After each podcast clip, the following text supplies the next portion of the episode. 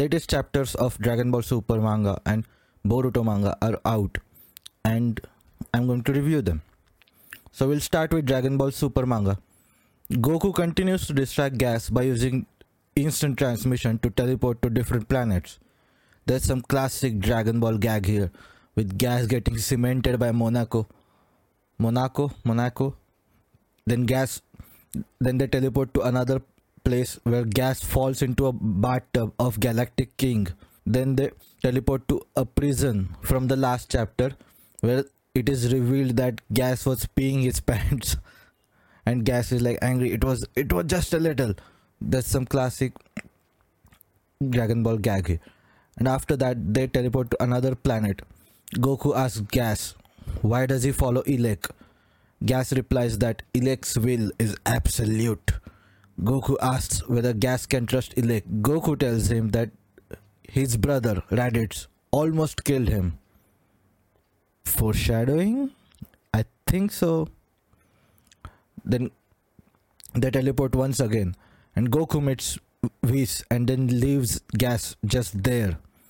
And Whis just points Gas to Goku's direction, but Gas cannot teleport and he has to fly back. And the heroes have about 20 minutes. It would take Monaco more time to heal Granola, and he does try to track the gang moving to a safe spot. They don't choose to pursue them. Vegeta is not attacking Heaters in the meantime. Heaters don't try to attack them, they just pursue them. Whis has planted a device on Goku to basically FaceTime Goku.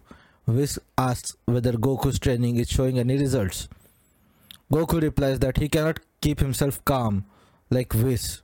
Whis says that it's understandable, as he's a different life form than Goku. Whis then scolds Goku and reminds him that he needs to find his own version of Ultra Instinct. Listen to the voice within you.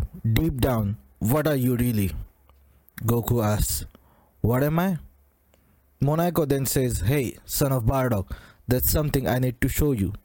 Monaco then finds Goku's scouter and Oatmeal, who transformed into a robot. Oatmeal was the eye patch thing on Granola, and that Oatmeal transforms into a robot and repairs Bardock's scouter.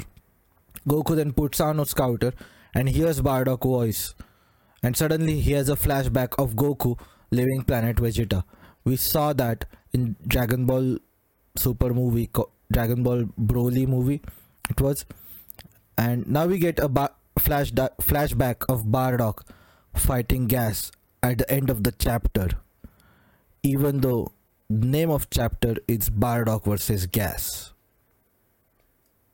Yeah, so Vegeta didn't do much in this chapter.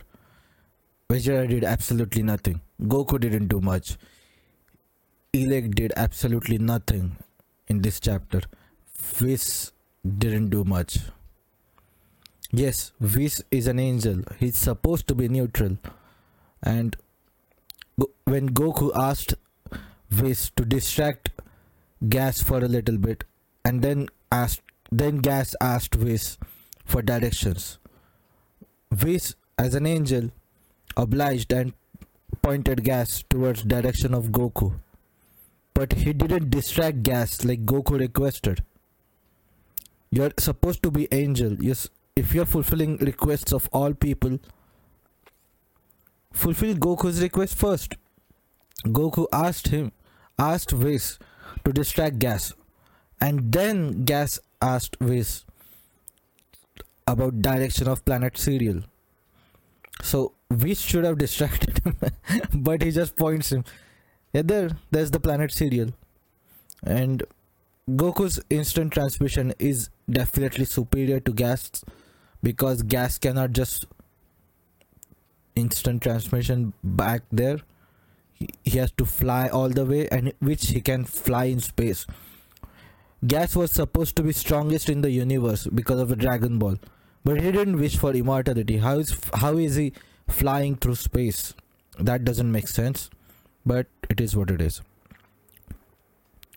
This chapter was a little underwhelming, but now we are seeing a theme emerge: self-discovery and self-acceptance. Vegeta got his ultra ego form that definitely suits his personality. He's all pure ego, he's purely angry, and he's just destroying stuff like back in his Saiyan days. And he's just fighting, and he keeps increasing his power when he's in ultra ego form. So that's Vegeta integrating his personality, discovering and integrating his personality, coming to full circle. And Goku now has to find his own version of Ultra Instinct. Deep down, what are you really?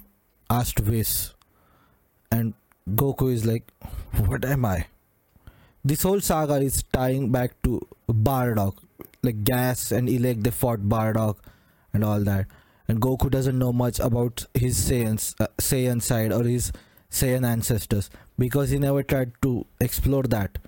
He just met Raditz, then he met and trained and fought Vegeta, then he became Super Saiyan on planet Namek. That was it, and he didn't do much of the whole like going ape thing consciously in a battle like Vegeta did, for example. So there is a theme emerging in this chapter, or in this saga rather, of self-discovery and self-acceptance and integration of your shadow, I guess you can say. This was the Jungian concept. But the problem of lack of stakes, the problem of lack of high tension is still there in this saga. Okay, they are going to destroy Granola. What else? They might destroy Frieza, perhaps. They are going to rule over the universe like Frieza does. Okay, but Whis and Beerus are just there. If things go terribly wrong, they can interfere. Plus, there are other universes. So what's the grand vision, the grand plan of the villains here? Nothing. There's nothing. I still think Elec is going to be the ultimate villain, and we saw that foreshadowing that Raditz almost killed Goku, and we saw that with Buu saga, where Majin Buu kills Babidi, and I think Elec, it's probably going to kill Gas.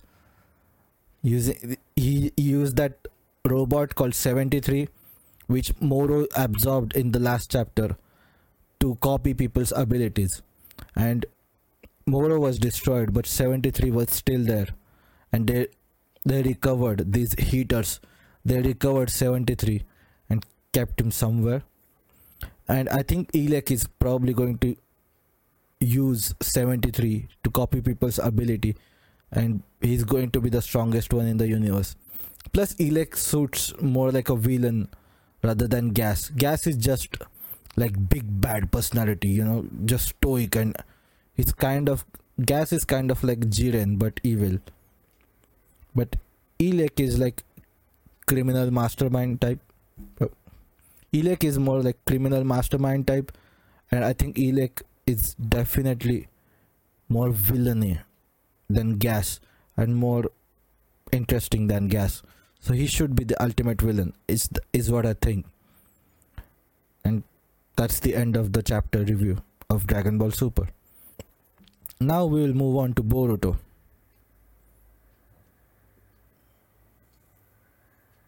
That's better.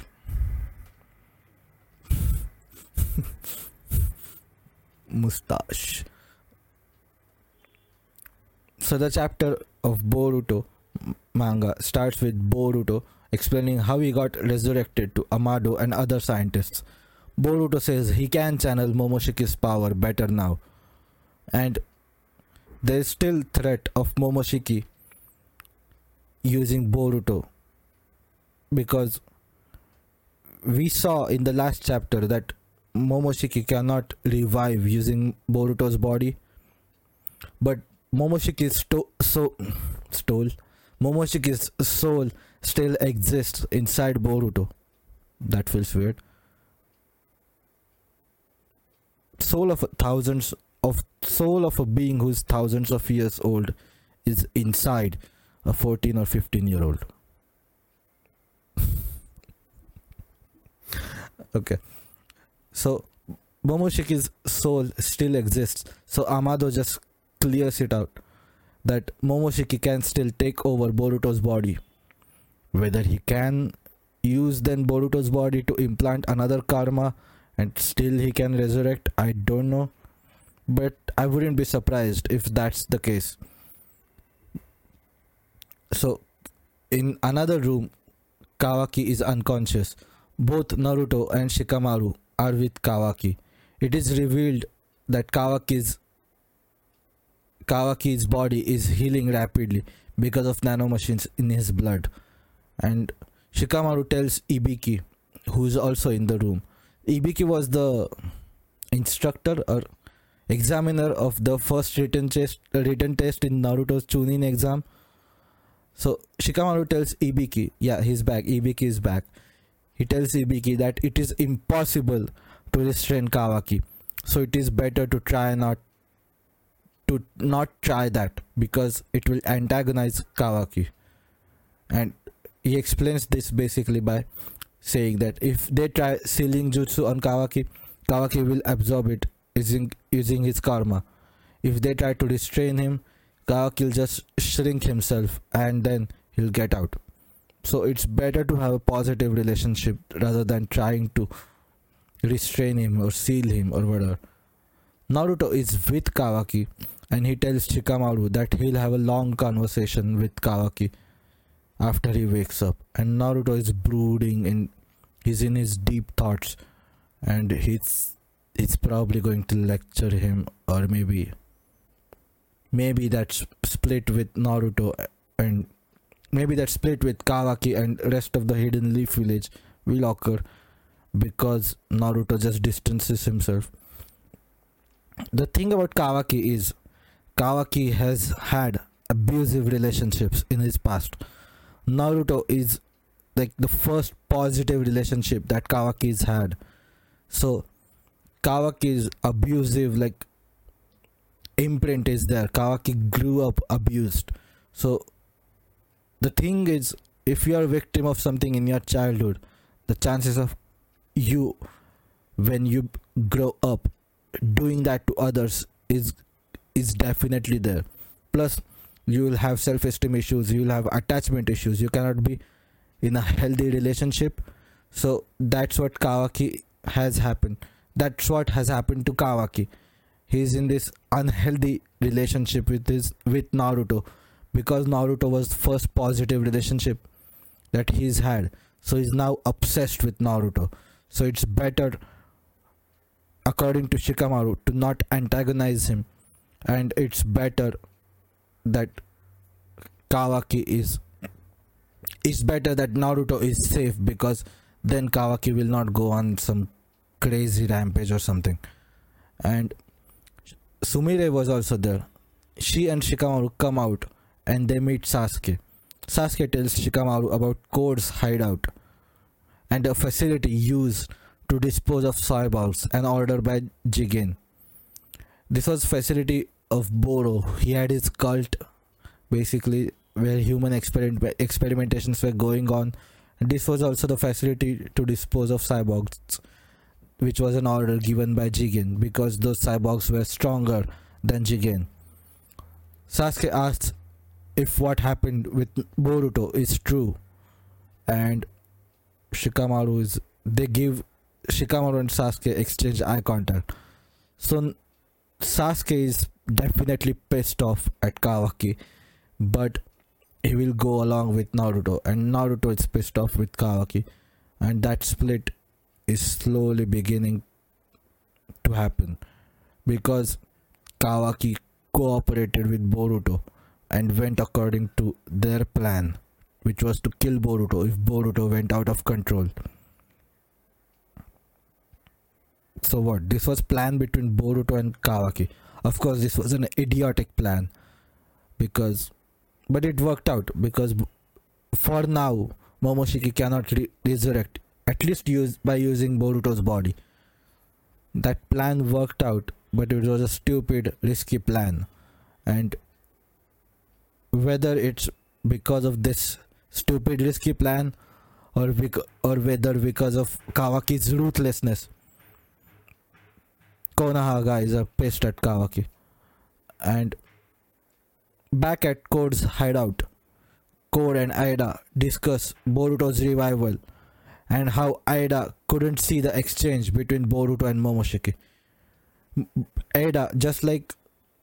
Eida was probably frozen, just like rest of them, when Momoshiki came out and he revived Boruto. Eida warns Code that their partnership is business only, and she will kill him if he screws up. Code reveals that he already has claw marks on Shikamaru, only timing has to be correct, that Code will strike at the precise moment. Meanwhile, back in Konoha, Shikamaru confronts Amado about Kawaki's karma and asks him about his obsession with Kawaki's karma. Sarada and Mitsuki simultaneously ask Boruto about what happened. Boruto is told to not tell anyone that Kawaki killed him, and so Boruto lies that Code tried to kill him. Mitsuki notes that it is strange that Code would do this, considering he needs Boruto for Ten-Tails. And then Sasuke meets them, Boruto, Sarada and Mitsuki, and he informs them that Kawaki is now a challenge for Code. Code will try to target Amado to get his limiters removed. Meanwhile, Amado retorts to Shikamaru that Kawaki's karma saved them, so he shouldn't complain. And Kawaki's karma only manifested after Kawaki willed it into existence, in a way, like he activated karma with his will. And just at that moment, a portal appears behind Shikamaru. Code emerges out of the portal and kicks Shikamaru away. Eida then broke the fourth wall and calls Code a fool for interrupting an interesting conversation. I agree. Why did you do that, Code, you stupid? Okay. Amado tells Code that his presence will be sensed and others will come after him. Code says that doesn't matter, that as Amado needs to just say the words to remove his limiters. And Amado is concerned about the fact that Code knows that. Shikamaru then informs Ino of the situation using the mind thing and tells her to inform Naruto and others, but not alert the entire village because most of them are powerless at this point. Shikamaru traps Code using shadow possession jutsu, and Code says he can still use claw marks to harm Amado. Shikamaru then reveals that he knew about Code's marking on his body and says, "Wake up, Bronco," and Delta emerges. So Shikamaru knew about this and he just pretended to be fool. This conversation about Shikamaru and Amado was just a trap to lure in Code. When Delta emerges, Shikamaru says she's a new upgraded model and programmed to protect Konoha. He then tells Delta to attack Code. Delta is like, "Shut up, I know," or whatever. She's just arrogant and rude like before, even though she's reprogrammed. Could have programmed some manners into Delta, because I've always found Delta to be annoying, and she's remerged, which is annoying once again. Stupid. Delta kicks Code away from Amado. Shikamaru then reveals that the conversation was a trap to lure Code in Konoha. Code plants new marks and puts his hands in. Shikamaru then says, "I won't let you escape, bastard." But Code grabs another hand from his markings and a person emerges. And that person is Delta. And that entry was done fantastic. First, a hand is emerged like this. This is Code's hand, and this is picking up new hand. A new hand emerges like this, and then Delta's front half of the body emerges, and then the last panel is focused on Delta's face like this, like on the side. And that was really cool. That was really well done. Her entry was well done. The chapter ends with Amado being scared and utters the word Eida. Amado is shitting his pants, probably. So the split between Kawaki and Konoha has begun after Kawaki almost killed Boruto, even though it was planned by Boruto and Kawaki. Stupid plan, but it did happen, and now others are at least a little bit emotionally distant from Kawaki. Kawaki was one of their own, at least for Naruto. For others, they were suspicious and like, yeah, whatever, Naruto is doing whatever, let him do this thing. But now even Naruto is little bit emotionally distant from Kawaki, and that split has begun between Kawaki and Konoha and Lord Seventh. So what will happen to Amado? Will Code get his claw marks removed? Probably. What can Naruto, Sasuke and Shikamaru do to stop Code and Eida? Or are they just as helpless as before and have to rely on kids, Boruto and Kawaki? Will this arc end with Kawaki leaving Hidden Leaf to protect Naruto and others, just like Sasuke left the village at the end of part 1 of Naruto series? This is how you raise stakes, Dragon Ball. This is how you do it. And this chapter was amazing. Of Boruto chapter. The Boruto chapter, not the Dragon Ball Super. Dragon Ball Super was just exposition dump a little bit, just moving the plot forward rather than introducing something meaningful. Or this theme did emerge of self-discovery, but it is what it is. Well, that's it for today. Thank you so much for listening, and I'll see you guys soon.